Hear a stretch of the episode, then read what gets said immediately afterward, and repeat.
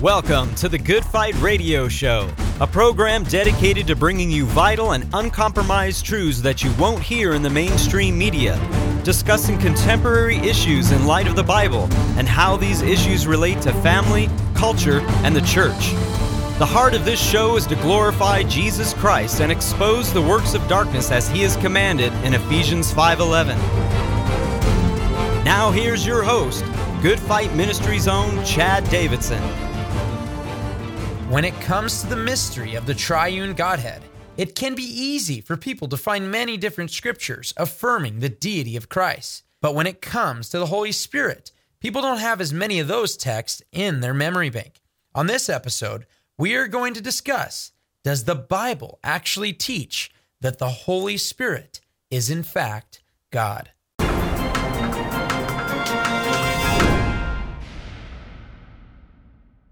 To discuss this very important topic with me is none other than the president and founder of Good Fight Ministries and pastor of Blessed Hope Chapel in Simi Valley, California, Pastor Joe Schimmel. Praise God, Chad. Very, very important topic because a lot of Christians are adept at, you know, and praise God, it's for good reason, uh, at defending the, de- the deity of Christ, the divinity of Jesus. And we ought to be because the Bible warns about a different Jesus and a different gospel. So we need to know what the gospel is. We need to know what the genuine article is who Jesus is and so forth and have relationship with him. And we can't have a different Jesus. But that same Bible in 2 Corinthians 11 warns about those who would receive a different spirit. Now, Satan comes as an angel of light. So it's important that we also make sure we have the right Holy Spirit, which the cults manifestly, for the I should say most for the most part, they deny uh, the personality of the Holy Spirit, or if they agree that he has a personality, they, they often deny his divinity. No, and this is an important topic because, as you mentioned, when it comes to those cults, a lot of cults get this one wrong. Obviously, but I'd say almost all of them get this one wrong. And sadly enough, whether it's the cults or the prosperity movement that uses the Holy Spirit as a butler or some sort of manifestation of the Holy Spirit where, hey, you only have the Holy Spirit if you speak in tongues, or there are a lot of different things that take place with the Holy Spirit. And then there are those as well that quench the Holy Spirit as well and make it as though he's not really active yeah. and he's really not that important and really sideline the Holy Spirit. And so we want to make sure we're not doing that and we're giving the Holy Spirit his due because, as you mentioned, and maybe that could be our starting point, Joe, the Holy Spirit, as far as scripture tells us, which scripture tells us the truth, is a person. Amen. And when we study scripture, we need to, and when the Bible, especially when the, the scriptures warn about a different spirit, we have to know who the Holy Spirit is. Now it's funny. I did a message not too long ago uh, on around a similar vein on a Wednesday night on the divinity of the Holy Spirit, and it's kind of interesting because Jim, our fellowship, uh, he said, you know, it's funny. Every time you do a message on the Holy Spirit, you still talk to, about Jesus way more than the Holy Spirit. And I said, you know why that might be? Mm-hmm. I said because Jesus said when the Holy Spirit comes, he won't speak of himself, but he'll testify about me. And spirit-filled churches will be more emphasizing Jesus than they will the Holy Spirit. However, when we're talking about systematic theology, we're talking about uh, understanding truth and the spirit of truth. We better understand who the Holy Spirit is. And the Bible does talk about how the Spirit works and who He is and so forth. Uh, so God has revealed Himself, uh, Father, Son, and Holy Spirit. And Chad, by you emphasizing, uh, I think it's a good point that you just made, uh, because when we're talking about Him being God, uh, we better get to the point where we understand that He's actually a person. because now, with, now, what person is he? Because you have to make that first step because a lot of cults will deny his personality. In fact, the Jehovah Witnesses, uh, they speak of the Holy Spirit. You'll never see in the, the, New World Translation, which I call the New World Abomination, that's the Jehovah Witness translation. Uh, you'll never see the Holy Spirit's name. You'll never see him ca- capitalized. Uh, and when you see him and so forth, they like to refer to the Holy Spirit as an it. And because they don't believe he is God or the Holy Spirit refers to a person. In fact, they call him often just an active force like electricity. In fact, this is Genesis uh, chapter 1, verse 2, Chad, in the New World Translation. Quote, and God's active force instead of God's spirit, rock, which speaks of his spirit. God's active force, they say, was moving to and fro over the surface of the waters.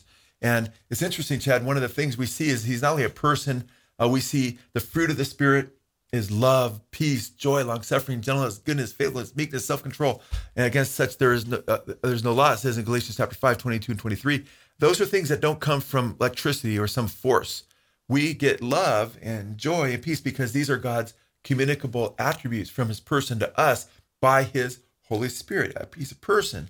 And uh, so we see that he's a person. He speaks throughout the book of Acts. The Holy Spirit says things like the Holy Spirit says, states in the book of Acts, the Holy Spirit said, set apart for me, you know, Barnabas for the work of the ministry. So you see the Holy Spirit speaking over and over again. Revelation 22, 17, one of the last verses of the entire Bible says, the Spirit and the bride say, come. Let him that hears say, come. Let him that thirsty come and partake of the water life freely. So just like the bride, the church of the Lord Jesus Christ speaks and says, come, we're persons. The Holy Spirit speaks and says, come. So I think it's interesting, especially when you look at Genesis 1 and 1 and 2, Chad, and the, you have the Father, Son, and Holy Spirit there in creation. We know that the Father and the Son are there in the beginning of creation because, uh, you know, we read in, in John chapter 1, 1 and 2, in the beginning was the Word, the Word was with God, and the Word was God. The same was the beginning with God, and all things, everything was made by Him. Not nothing came to being but by Him. So we know Jesus was with the Father. Yet in one, two, the Holy Spirit is with them in the act of act of creation. Even as Chad, you're aware that the Father rose Jesus from the dead. It says that God rose from the dead. Uh, Jesus said, "In three days, I'll destroy this temple." In three days, or destroy this temple, he says, not I'll destroy it. He tells them three days, you know, he talks about his temple be destroyed. In three days, he says, I will rise it up. And Jesus says, I have power to rise up my life again. That's in John 2. And the other one it says is in John 10. But also, Chad, it says the Spirit of God rose Jesus from the dead. So you have the whole triune Godhead. But uh, just for a moment, I'm just going to give you a couple verses that show that the Father created, Jesus created, but the scriptures actually say the Holy Spirit was hovering over the waters. And we know that He also was in the act of creation because we read in Psalm 104, verse 30, You send forth your Spirit, they are created, and you renew the face of the earth. Crazy, right? Job chapter 26, verse 13. By his spirit he adorned the heavens, his hand pierced the fleeing serpent. And there's other such scriptures that speak of the Holy Spirit being involved in the very act of creation. And that's something only God did because God says, I created everything. He said, I did it by myself. And we often use that when we're talking about Jesus being the creator, and God says he created everything by himself, let us make man our image. Therefore, Jesus must be God. Well, the Holy Spirit's also in the act of creation. And since God says I did it by myself, that, that argument would also apply to the Holy Spirit. No, amen. And and one of the verses you made reference to is from Romans chapter 8, verse 10. It says, If Christ is in you, though the body is dead because of sin, yet the spirit is alive because of righteousness. But if the spirit of him who raised Jesus from the dead amen. dwells in you, he who raised Christ Jesus from the dead will also give life to your mortal bodies through his spirit who dwells in you. And who is it that dwells in believers? Yeah. It is so clear that he's talking about the Holy Spirit there. When there's a differential from believers and non-believers that Paul makes in Second Corinthians chapter 6, starting at verse 14, that we have the temple of God versus the temple of idols, or how Paul would use it interchangeably, Amen. demons the the difference there is one is filled with the Holy Spirit and one is not. And, and you talked about personhood. Guys, you cannot grieve an energy and a force. Right. You have to grieve a person. Like somebody who is grieved is a person. They have personhood. And so when you grieve the Holy Spirit, you're grieving a person, not a force, not an energy. Uh, it, it's it's just really important for people to understand his personhood. Uh, but ultimately, as you mentioned, he's right there at creation. Yeah, and Chad, you make a good point. It says, you know, do not grieve the Holy Spirit, right?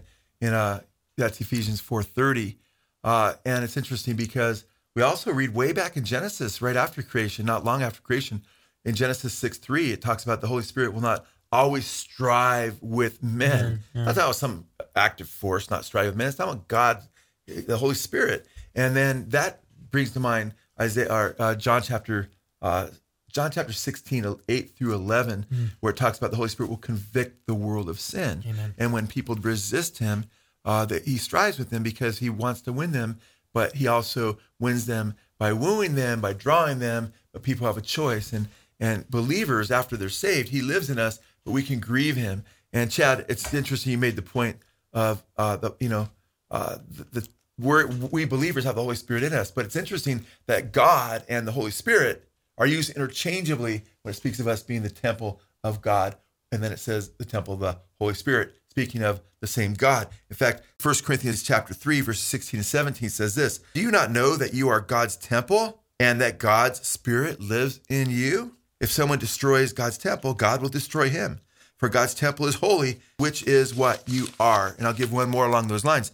Is 1 Corinthians chapter 6 verse 19. Or do you not know that your body is a temple of the Holy Spirit within you, whom you have from God, and you are not your own? So you put those scriptures together and over and over again, Chad, we see the same thing. Yeah. That, that temple or the, God and the Holy Spirit are used interchangeably. And you know, if you're on Good Fight Ministries enough, you know one of our favorite subjects is discussing the Word of God as being the Word of God, and that's exactly what we call it is the Word of God. And one of the reasons we call it that is because Second Corinthians, or I'm sorry, Second Timothy chapter three verse sixteen calls it that. And the way it calls it that is theonustos or theonustos, as some might pronounce it. But it's interesting because nu actually has to do with that breathing, and it actually has, that's why we say God breathes. Some translations say that, and that's where we get the term pneuma, which is spirit. Spirit, that's amen. where we get that terminology and the way that it's used. And over and over again, explicitly, we're told who wrote the scriptures. In fact, in 2 Peter chapter 1, starting in verse 16, it tells us this For we do not follow cleverly devised tales when we made known to you the power and coming of our Lord Jesus Christ, but we were eyewitnesses of his majesty. For when he received honor and glory from God the Father, such an utterance as this was made to him by the majestic glory. This is my beloved Son, with whom I am well pleased. And we ourselves heard this utterance made from heaven when we were with him on the holy mountain. So we have the prophetic word made more sure, to which you do well to pay attention as to a lamp shining in a dark place until the day dawns and the morning star arises in your hearts. But know this first of all, that no prophecy of Scripture is a matter of one's own interpretation. For no prophecy was ever made by an act of human will, but men moved, Moved by by, the Holy Spirit Amen. spoke from God. So, what I find very interesting here is we see Peter talking really, I believe, about the triunity of God here, because you have the Father who was ultimately the one who spoke that to Peter on the Mount uh, of Transfiguration, speaking about Jesus. And then guess what? He says, the word that we have, those scriptures, the graphe, as he mentions here, later he'll talk about Paul's letters being the same graphe in chapter 3, verse 16. And you have him clearly saying the Holy Spirit is the one who spoke these things from the Father. And it is Amen. so unbelievably clear that the theonostos, the fact that these are God breathed, are coming directly from the Holy Spirit. Right, because as Chad prefaced these remarks, is this is the word of God, right? and and and over and over again, the word of the Lord came unto, the word of the Lord came unto, the word of the Lord came unto, and God spoke through, God spoke through. And then at the same time in the book of Hebrews and other places, the Holy Spirit spoke through, the Holy Spirit spoke through. Uh, we're still with the same God. And and I'm also amazed too, uh, kind of bringing that together with the fact that we're the temple of the Holy Spirit and it's God's Spirit that's at work in the believer. Is Paul in Ephesians 1 and in Ephesians chapter 3, he prays these beautiful prayers uh, uh, about, you know, for the, the church to be, understand the height, the width, the depth, and the length of God's love for us in Christ Jesus, so we get a better revelation of the knowledge of who Jesus is, so we'd fall more and more in love with him, but also that we'd be filled with the fullness of God, Chad. And he prays in Ephesians chapter 3 about around verse 17, 18 through 20, 21 there, uh, that we would be filled with the fullness of God. Uh, and, and it's interesting because, and, and, and he says, and, and, and there's an emphasis there because the church at Ephesus had been uh, rescued from the demonic powers. They were under the prince of the power of the air, and they were into magic, and they burned in chapter 19, verse 19, their books on witchcraft and all these different things. And it's kind of interesting when you look at the passage there because he wants to let them know that the power that you were under, you know, you've been delivered from, now there's true power in the Lord God. And God wants to fill you with his fullness. And he and he after he says that, you know, he prays that they be filled with the fullness of God, he says, you know, to him who is able to do exceedingly abundantly above beyond that which we dream or think, according to the power that works within us, that, that dunamis. And and then Ephesians 6, he says, Be strong in the Lord in the power of his might. He wants us as Christians to be empowered by the Holy Spirit. We don't want you just to understand theology. We want you to act on that theology. Say, Lord, fill me with your spirit. Paul prays that we, well, he really wants to be filled with the Holy Spirit. Yeah, because that's what he's talking about. Because in Ephesians 5.18, Paul says it's a command, it's, it's an imperative.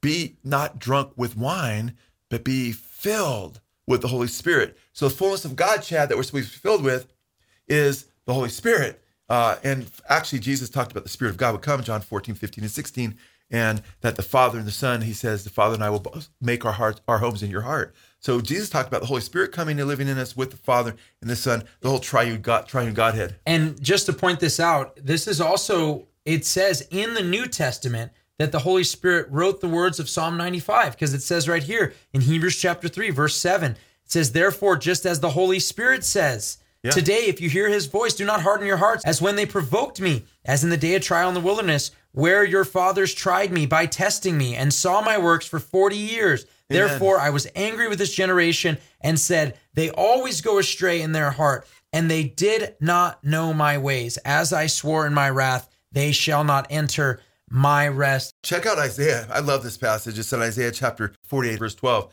Yahweh says, it's Yahweh speaking. It's if you got a even an English translation, you don't have to be able to look at the Hebrew. You can just look at the English translation.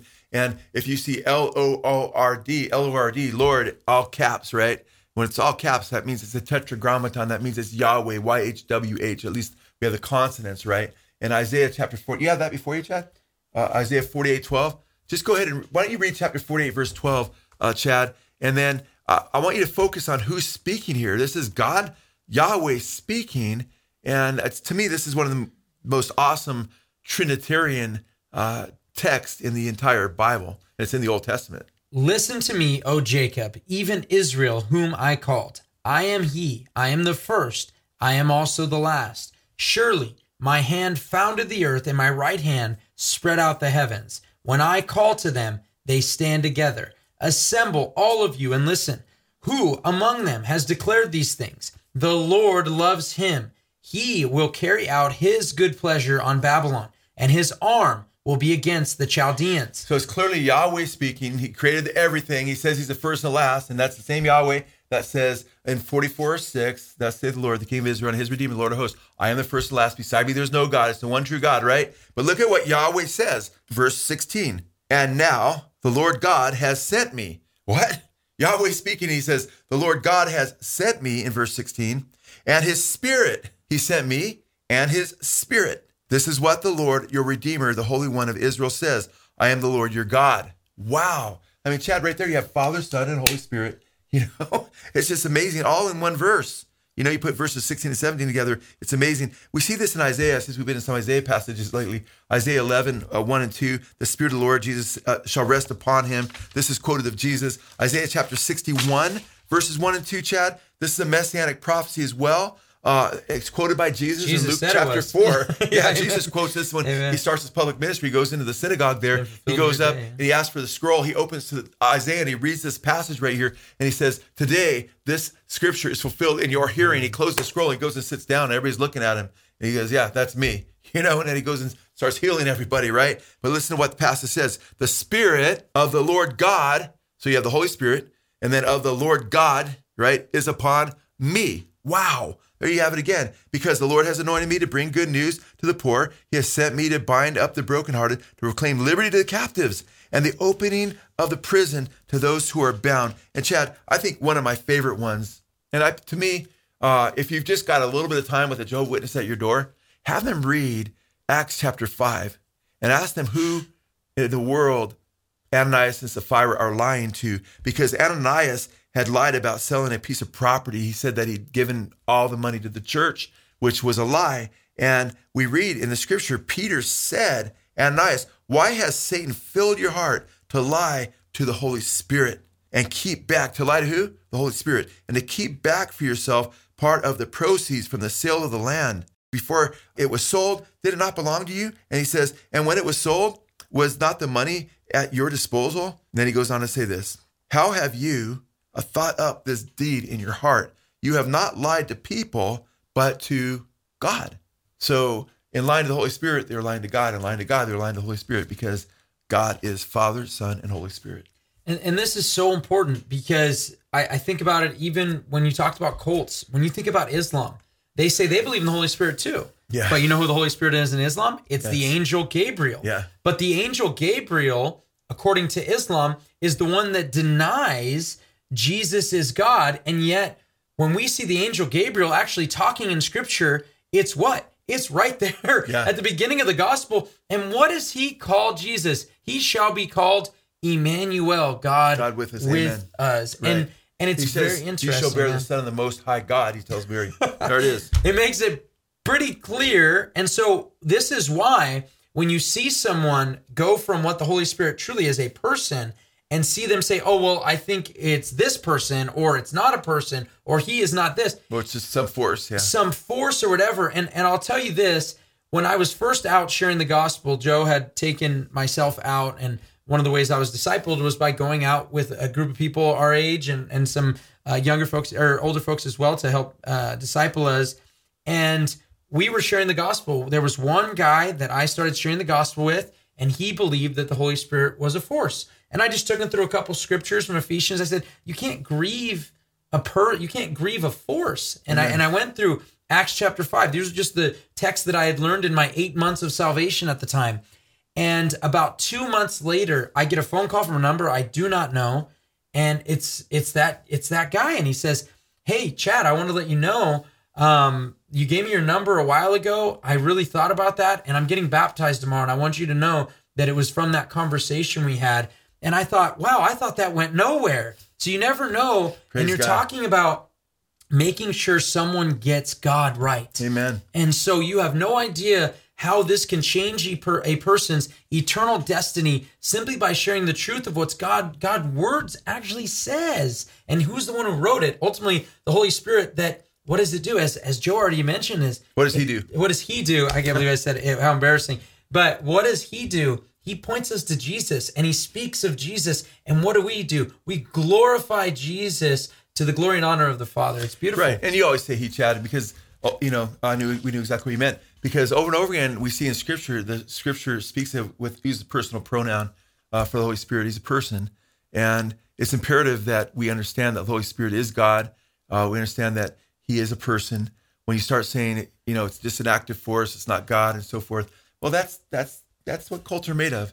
And we're, we're grateful that you've tuned into this program. Uh, obviously, if you're listening, it's probably because deep down you love truth and you want truth, and and that's what we do. We share the truth. We want people to know the truth uh, because Jesus said, "You'll know the truth, and the truth will set you free. If the Son has set you free, you'll be free indeed." Indeed. And that's our hearts. We we love everybody, and and we love our brothers and sisters in Christ, and we love those who are caught up in cults that don't know Jesus because they've got the wrong Jesus. So if you belong to some group who denies that Jesus is God, I mean, we did a podcast not too long ago on the deity of Christ just recently that you might want to check out because it is imperative that you have the right Jesus. Jesus said, if you don't believe that I am, John 8, 24, you will die in your sins. And he says, before Abraham was, a little bit later, that same passage, before Abraham was, I am.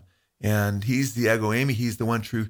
He's God. The Father's God. The Holy Spirit's God. In fact, Chad, we know that Paul in his, uh, and he, as he ends the second Corinthians chapter 13, he says, the grace of the Lord Jesus Christ and the love of God and the koinonia or the fellowship of the Holy Spirit be with you all. And when he sends them out in the Great Commission, he says, baptize them, not in the names plural, but name singular, name of the Father, the Son, and the Holy Spirit. So we just want you guys to understand this is why the Christian church historically has affirmed the triunity of God, uh, the Trinity. Uh, in, in the early church fathers, the word Trinity isn't some Johnny come lately term. It was used by, I think, coined by Tertullian to describe Father, Son, and Holy Spirit. And uh, and we just want to make sure you guys know and love the truth and and that you're not led astray by these cults who I had a whole list, but I'm not going to go through them uh, of the Moonies, Jehovah Witnesses, and all these different things the cults say about the Holy Spirit.